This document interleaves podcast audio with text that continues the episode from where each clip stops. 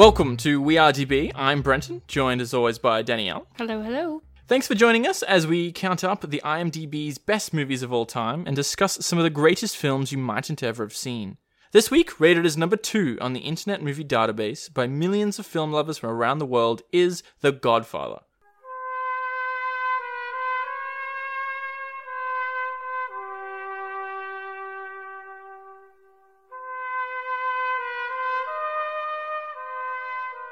Released in 1972, starring an extraordinary cast, most notably Marlon Brando and Al Pacino as the leads, The Godfather is an Italian American mafia film set mostly in New York, opening in 1945. Based on the 1969 novel of the same name by Mario Puzo, the film is written for the screen by Puzo and the film's director, Francis Ford Coppola. So, who is Brando playing? Is it Sonny? No, he's uh he's the Don. Really? It's Marlon Brando. Radio. He he did look very weird. I'm pretty sure he had stuff stuffed in his cheeks because he does not look like him from any other role. Okay. Now I haven't seen this before, I don't think you have either. So some of the things we'd be saying in this are probably pretty obvious to people who love the movies and, and the trilogy. But this is the first time we've ever seen it, so it's a first impressions kind of kind of deal. Mm-hmm. And I think it would I'd really like to watch it again and again because I think I would enjoy it more with every viewing. I think it's going to be, for me at least, necessary to watch it again because it, it became difficult to follow at one point, and I was following more of it than you were. Yeah, it was pretty it was was- pretty hard to follow. It's a lot of Italian names. There's a lot of guys that kind of look similar, they- all, all- in suits. Yeah, I was going to say a bunch of Italian guys in suits with similar names. You kind of get lost in the politics of it at some point. So, I mean, I liked it. If you've seen it just once before and you know who the characters' names are, I'm sure it flows a hell of a lot more smooth. Yeah, it's like- just that first viewing. Well, and it's long. It It is is long. It's a bit dense. So let's just give our impressions. I said to you right after, I'm like, this this is the second best movie of all time. I was It's like, it's on a lot of these lists. yeah. I was like, it was fine. I Uh, was it's pretty friggin- good. I was friggin' confused. It's fine, yeah. Um, But I definitely think it's going to grow on me. I think it probably could. There's been some that we've watched where initially I thought to myself, what the fuck?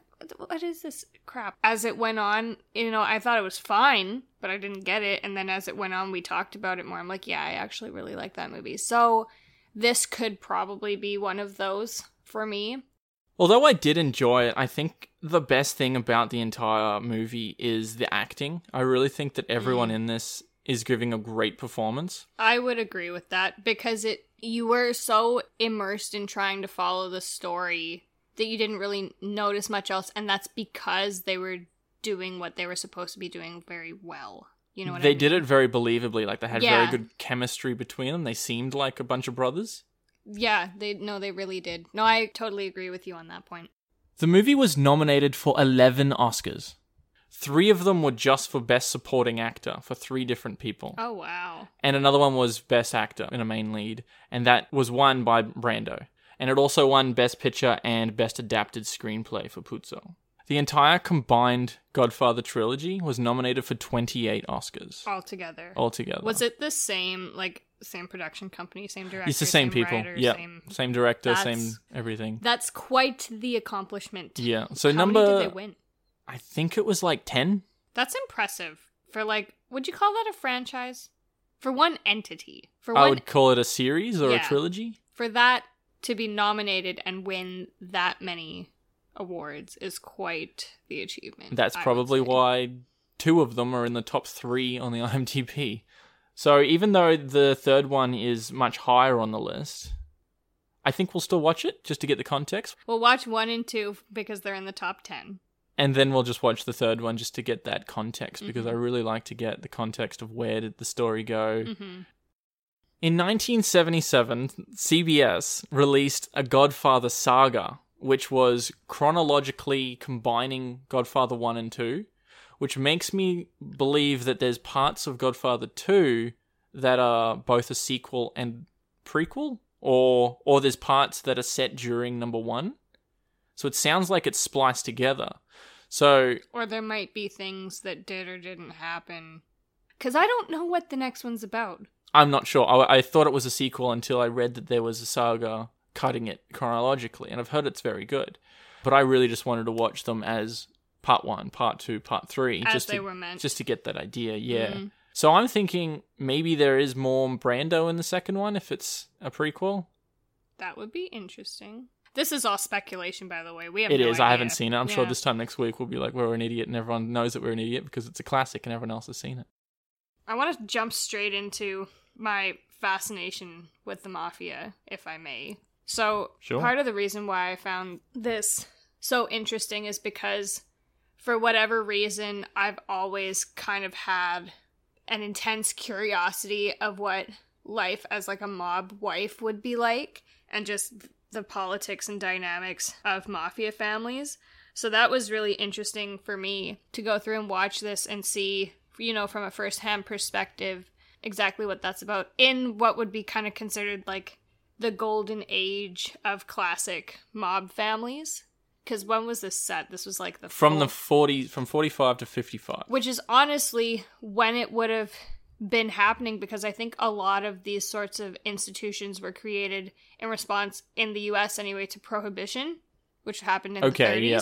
Right, so this would be they would have developed because they're like, well, we could make money off of selling liquor. Like, come on, you know what I mean? Because that was Al Capone's whole deal is that he was smuggling whiskey from Canada.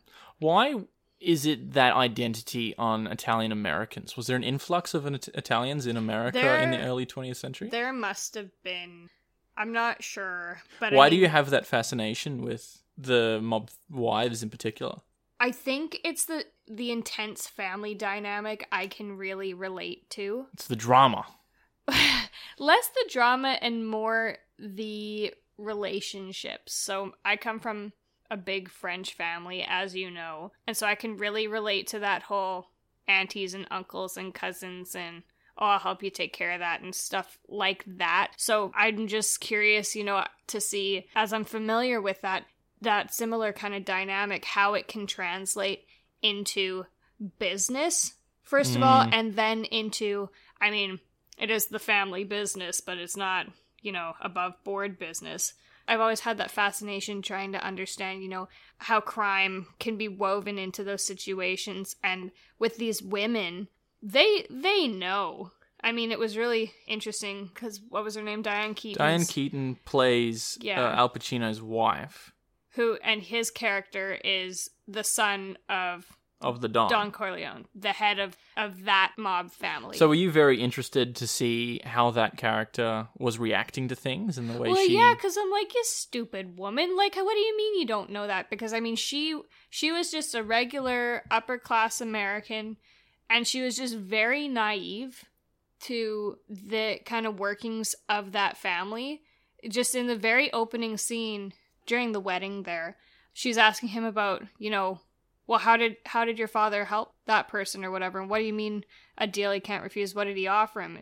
And he, Michael, uh, Al Pacino's character, straight out lays it out to her. He held a gun to his head and, you know, basically said, it's either going to be your signature or your blood on this contract. And I just think to myself, with these women, how can you not know what's going on? Like, even Oh, if I you. think they do. They just sort of accept it and or turn a blind eye. Absolutely. But Diane Keaton's character, she just, she was side blinded. I'm like, hello. it's Maybe she's mob. well. He just got back from war in the beginning of the film Mm. at the wedding, so maybe she was she was new to the relationship and new to the family dynamic. Mhm. But towards the end, there, like even that last say, scene, Yeah. she seems a little naive because he has that famous line where he's like, "Don't ever ask me about my business." So it's kind of uh, she she still seems kind of naive after ten years. Well, because I don't know how much other people outside of Australia know about Underbelly. Underbelly is an Australian series about the goings on of the crime families in Melbourne in the early 2000s. yeah, Yeah, so what's going on there? There was a, a very um, notorious group of people who were all over the news at that time, and they because so much was going on, and it actually was really there's a lot of intricacies to it. They made a series about it, and it gives you a look into life in the modern Australian mob, which is still, interestingly enough, predominantly Italian. Um, yeah. but I just thought it was an interesting comparison to draw between the mob wives of the 40s and the mob wives of today because these women now they're so much more savvy you know and you see what was her name? The the mom. You see her as this the mother as this really strong hard woman who like you don't mess with her either. You know what i mean? As much as you don't mess with these men you don't mess with this. But it's just an interesting juxtaposition to see you know diane keaton's character who's very quite meek and naive and unaware and then to see these women who have been in this life for a very long time they understand the intricacies they understand their place and what has to happen for them to continue their lifestyle. So i just thought it was an interesting juxtaposition there personally. And i've always been curious about what it would be like to be a woman in that position just because i like i said i have a curious fascination Yeah. How would you summarize this movie just in your own mind and your own catalog? Did you enjoy it? I think so. I think I honestly I think it needs a second watch for me to properly answer Yeah. that question because there was a lot that, you know, we had to pause it and rewind it a couple times to be able to uh follow exactly what was going on in some particular situations and in that you miss some of the bigger picture of what makes a film enjoyable. So, did I enjoy it? I think it was fine. I almost feel like it was a series of great iconic scenes strung together with okay scenes. Yeah, Because there was a And- lot where it's like, oh, that was cool, but I had to watch the last 20 minutes of dialogue to understand why that was cool. Yes, and I don't know that the plot was particularly captivating. You know what I mean? I really think it's going to be a lot more captivating in second viewing. well, and that makes sense because you set up a canon, you know, so you literally a first film is always if it creates a sequel, it's setting up the springboard to go deeper into that realm. I'd really like to see if the second one makes this one seem better or worse or puts more insight into certain elements of it. It could, could be really interesting, Mm. which I feel like it kind of does. Oh, for sure. The whole movie did seem very Italian. There was a part where Al Pacino goes to Italy and they're speaking Italian. There's lots of parts with subtitles. They're in Italian restaurants. They're all got very Italian names. Question though regarding subtitles. There is a particular part in the middle where they specifically don't use subtitles, and I don't think that was a disc error. I think that was intentional because I think it was too. and I'm wondering if that was a directorial choice because in that scene, there are Michael, who is Al Pacino's character, another gang related character, and a person who doesn't speak Italian. Yes. And so I'm wondering if that was a directorial choice to put the audience in the dark as that other non-Italian That's a very speaking character w- would have been because it creates a lot of confusion and you have to draw meaning just from body language. you have to read more into their facial expressions Mhm. and those those micro expressions and Mhm. Body language and things like you said. So that's a that's a very good point. Mm-hmm. I've actually seen that. I'm pretty sure Tarantino did it in Inglourious Basterds. Something similar. Yeah, where he he either removes it or the subtitles are in French. Like it, it goes, they're speaking in French and the subtitles are in English, and then as you're going through, you notice that the subtitles start to change into French.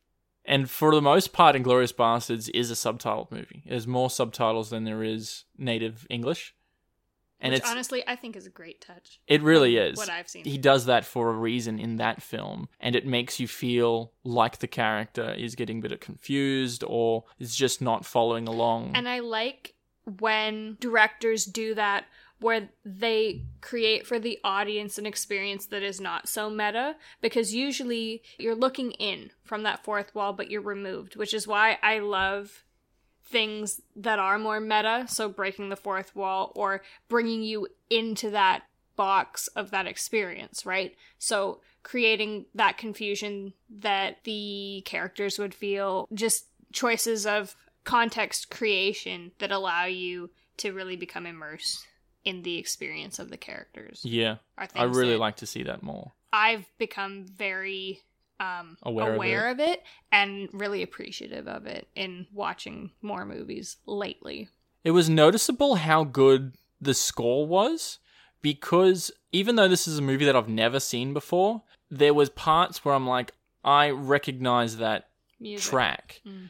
because this is such an iconic movie. There's a lot of parts of it that are parodied a lot in other uh, other movies and TV series. There's a lot from The Simpsons. Which is again why we were so keen on doing this in the first place is because it gives you by gathering all these references from popular culture, it allows you to actually Oh, I appreciate know what that means Yeah. now. You know what I mean? Yeah, it allows you to appreciate the whole beast more fully because you understand like we were watching scene from the Rugrats movie. Yeah, the one the when they're in Paris. Yeah, which before watching this movie, I would have been like, that's friggin' weird. And now I'm like, oh my god, it's so funny, and they did it so well.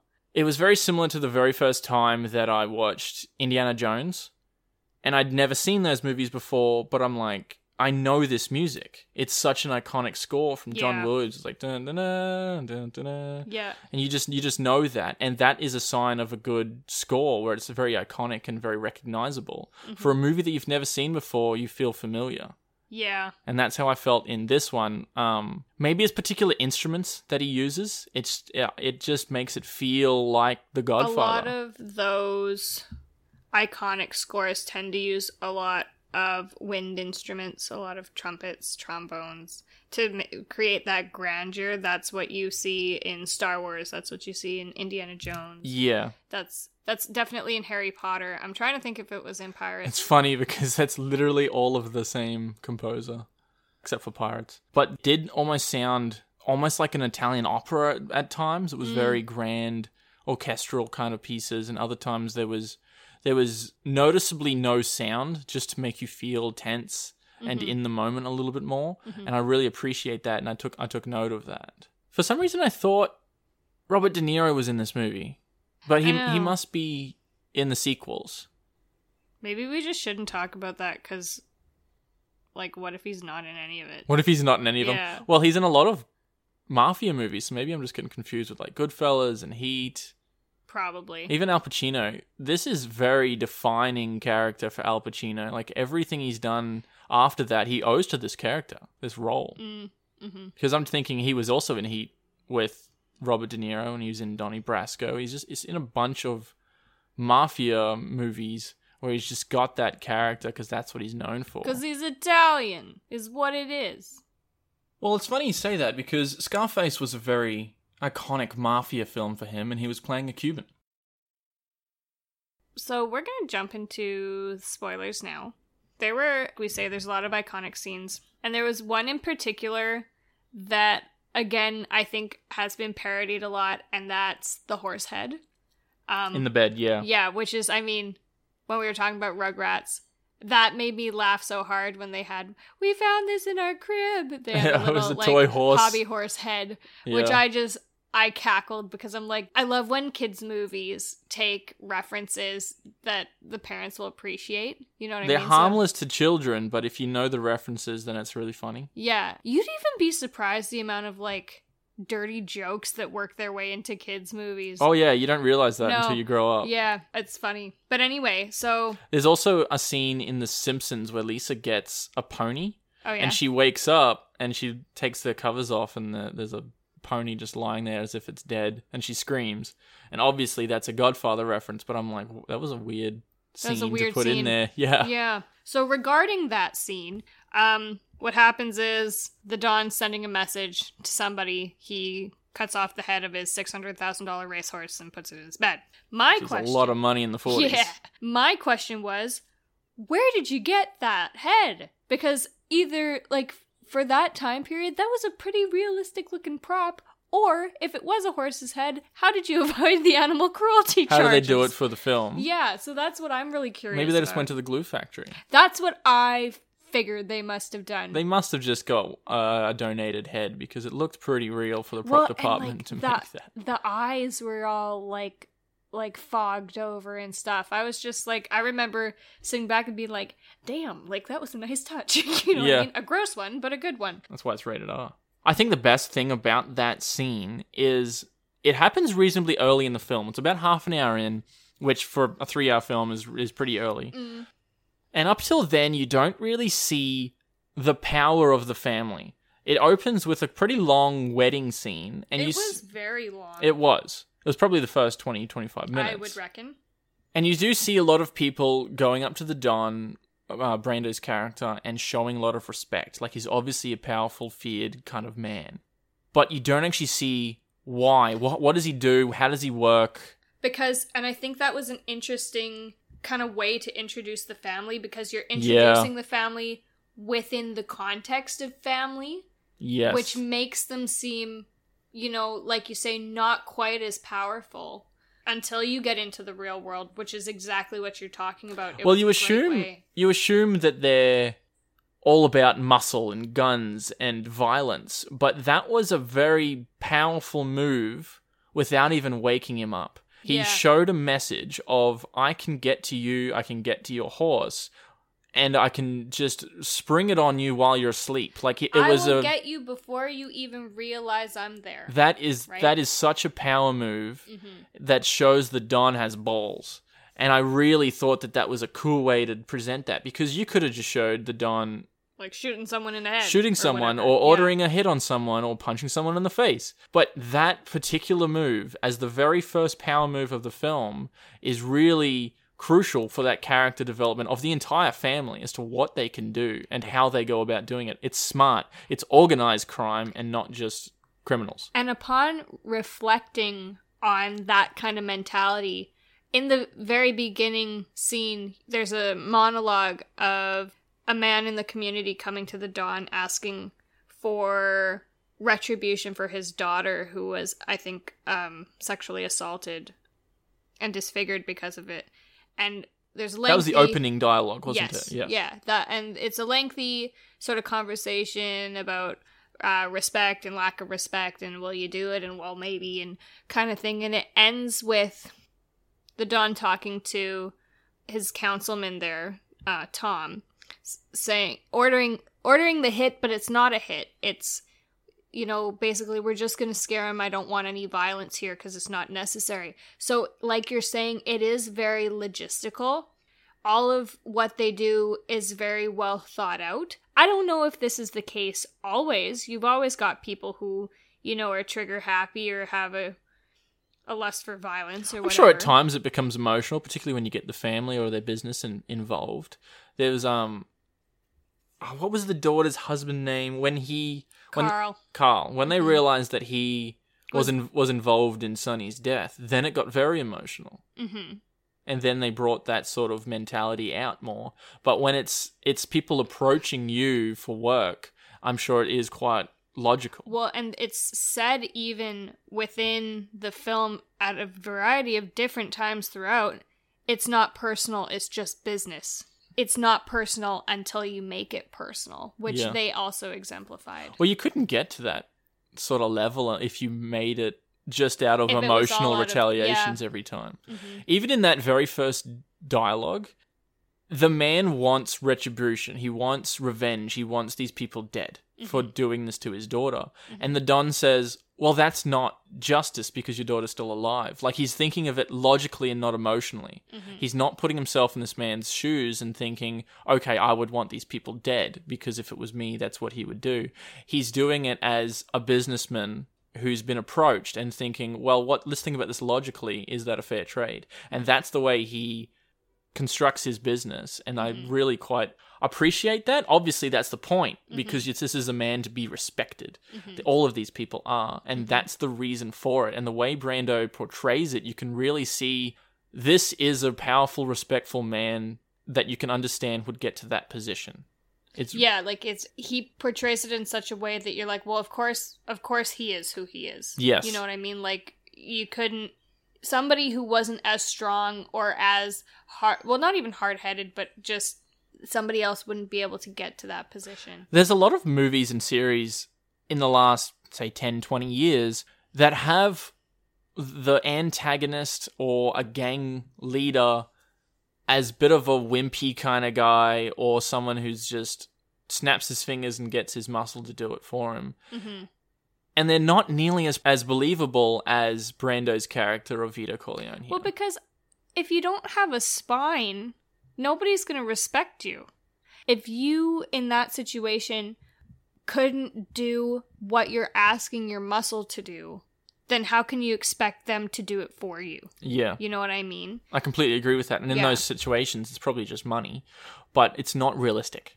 Well, and that's the thing though is that sure you can buy loyalty, but you're not going to keep it unless Yes. unless you're of the character to not demand loyalty, but that you know what I mean like you assert yourself in that way that people want to be loyal to you, which I think the Don definitely does. He's got a lot of old-time members around him who they'll they'll go with him till his dying breath, you know what I mean? Just because that's that's the kind of relationship he's forged based on who he is and how he operates.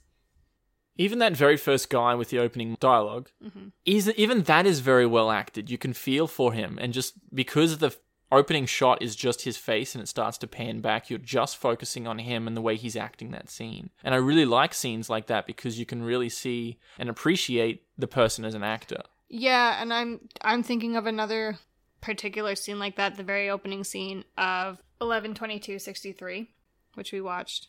Oh, with James. Franco. Yeah, which is a JFK sort of rewrite piece. I recommend you go watch it. It was good. Again, there you've got somebody telling a very emotional, tragic story. What was the opening of that one? It was um Harry talking about the murder of his family.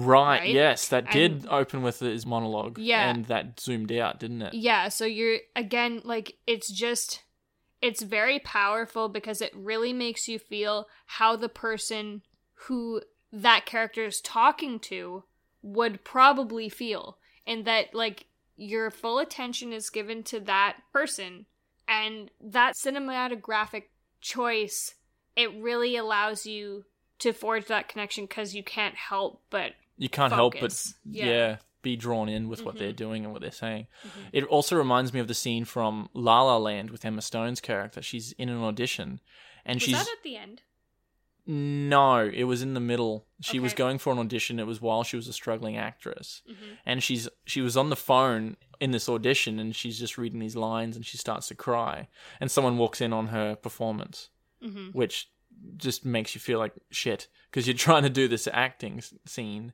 Um, Well, and it totally breaks the feel of the moment. It does. you- That's you the know? point of it. Mhm. But that's a very good scene, and I think she acts it brilliantly because you're only focusing on her.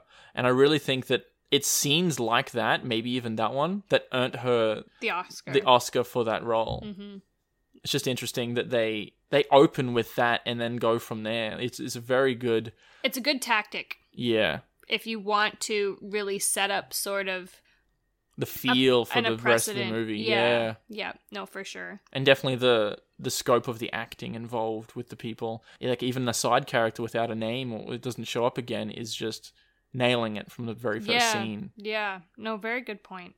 I want to talk a little bit more about the context of the time period of this movie. So I, in watching this, started thinking again because I have somewhat of a fascination with the American mafia. Started thinking about you know what kind of contraband would they have dealt in, and the movie uh, later on goes on to talk about that because I was thinking about it, you know, chronologically. Initially, they would have been starting out probably with alcohol during Prohibition because it was something people wanted and they couldn't get, so they would be willing to pay whatever money. It would all be driven by money. From there, you get into gambling. When alcohol and gambling are legal again, what does that leave you with? And that's a really big part of this movie is the introduction of the underground narcotics trade into the American black market. that even goes back to when we were talking about how the don thinks logically and not emotionally Mhm. where he didn't want to take on the narcotics ring because it wasn't good business where if he's thinking emotionally he would just be thinking money money money money money Why is it that he didn't think it was a good idea? I don't think I said ever it- got that. He said it was too dangerous. Which it is. The drugs, narcotics are very dangerous business as opposed to gambling. Is it because he didn't want to deal with with out of country cartels, or was it Maybe. It was a little Okay. unclear. I think it was still a little unclear to me as to what they were doing with gambling. Are they just rigging like boxing matches and things? I'm not really sure. How do you. How is that a business? I think I think Just they were. bookkeepers. I think they were in the casinos. Like I think they had Right. ownership is what it was, and they probably did have a hand in, you know, generating more revenue than probably chance would usually dictate. I'm not entirely sure. I will have to watch it again, Mhm. particularly for that scene where they're in Vegas talking to Moe Greene, who is very high up in, in the Vegas scene, probably owns owns a bunch of the casinos. So I don't think that they're that kind of people, but they work with people like that. I would have to uh, see the context of that again Mhm. just to understand it. And speaking about Moe Greene, so he was a hotel owner. In one of the scenes, this was just preceding the horsehead scene when Tom is sent to LA to, you know, talk a guy into a deal he can't refuse. Yeah. Um, my question was because I think you said something about, well, you can't just show up in LA and expect to muscle your way around. And I thought to myself, but you probably can. Though. I was just thinking because they're a big New York family. He's one of the five New York. Well, and that's what I'm thinking is that you probably can though, because wouldn't wouldn't the mafia have connections all over yes, the U.S.? and that was a very good big point Mhm. uh, with Brando's character is that he had his fingers in politicians and all over the place. Yeah. yeah. So I just remember I wanted to write that down and talk about it because I was like, well, actually, I think you probably could, and it shows later too because Fredo, one of one of the Don's sons, is actually sent away to work with Moe in Vegas. So the point is like they've even got members of the immediate working family all over the place on the other side of the country. right so Yeah. i i just thought about it and even now i think those connections would be even more extensive than they would have been before because you've got such a market for drugs everywhere now that you'd have to have people all over the place you know what i mean talking about the modern day mafia. yes yeah there's a scene where michael is going for a meeting with Sollozzo, who is the opium dealer who's approached the Don Yes, to get into the narcotics trade. I think that's probably the most tense scene. I was on the edge of my seat for that whole scene. Are you talking about the restaurant scene? Yeah. I'm talking about before the restaurant scene. Okay. So they're on the bridge and they just pull a Yui right in the middle of the Brooklyn Bridge because they don't want to be tailed. And I'm thinking about I'm not sure if the Corleones were wanting to have somebody kind of watching what was going on from the outside. But my question was nowadays, don't you think it would be a lot harder to lose a tail than it would have been then?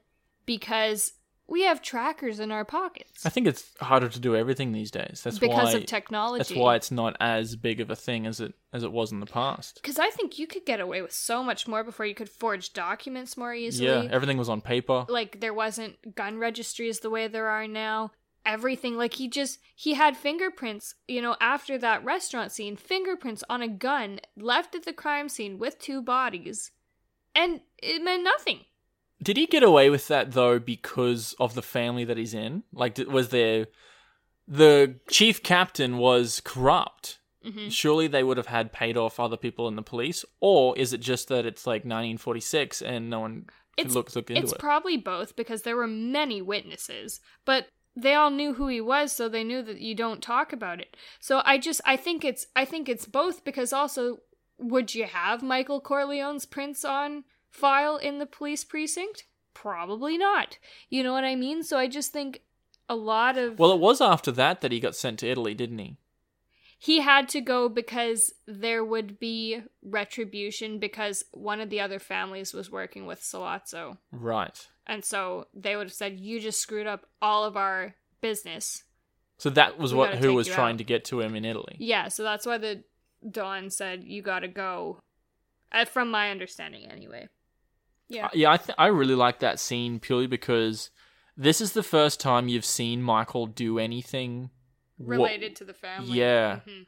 and it really you you feel for him because he's being sort of pressured. He's the only person who can do this. Well, he feels pressured, but he feels he obliges because it's become personal for him.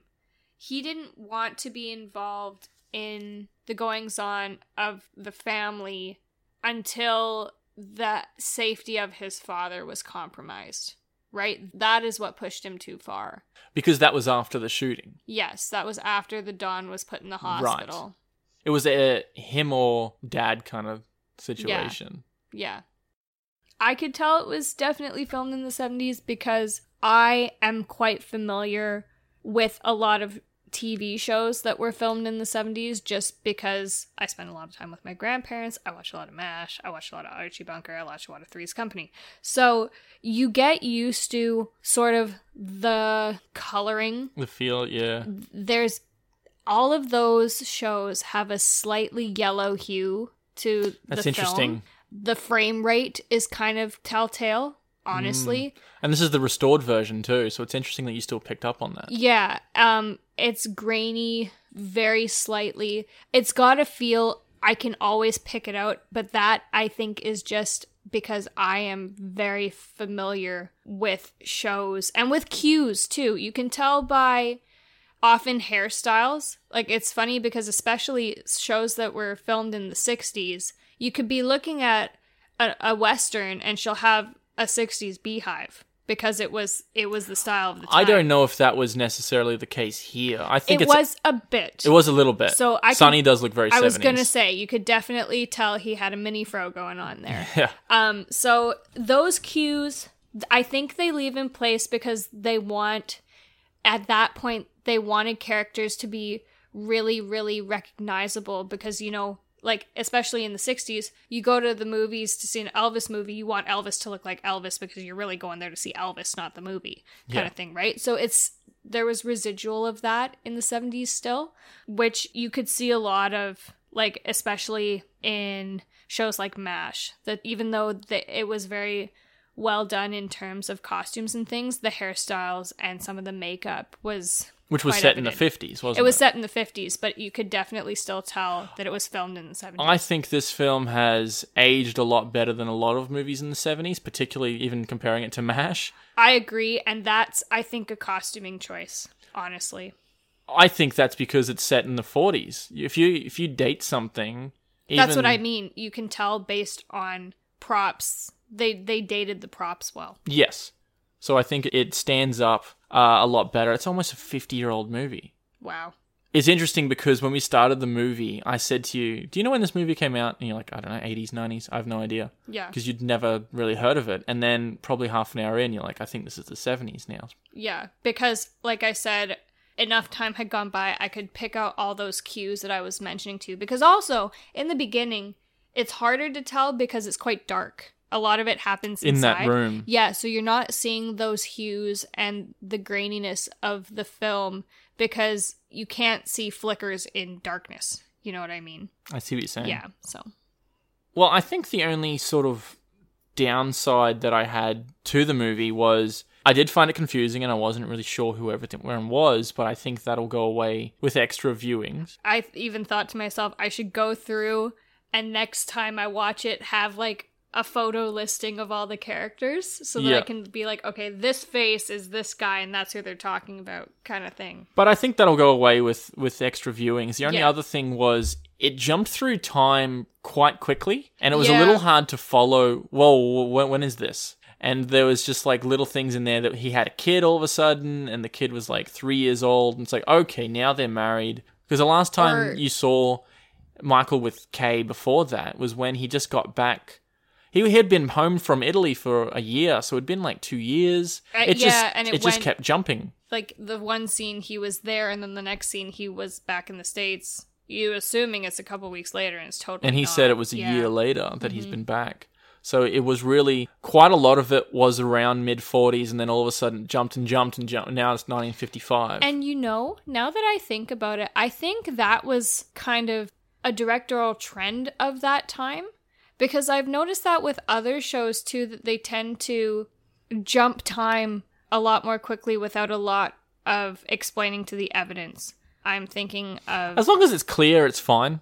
As long as you're not expecting the audience to come along with that if you don't show them. or if you are, then as an audience be aware that that's an expectation of you. Yeah. Um, so I'll say that to people who want to go watch this now. Just keep in mind that there's going to be some some jumps and to look out for them. Maybe the second one has scenes that are set in those years that have been skipped. That's what I'm kind of curious about. So I'm curious to. I, I would want to, I think, watch this one again and then watch The Godfather 2. Yeah, that's probably Um, the best way to do mm-hmm. it.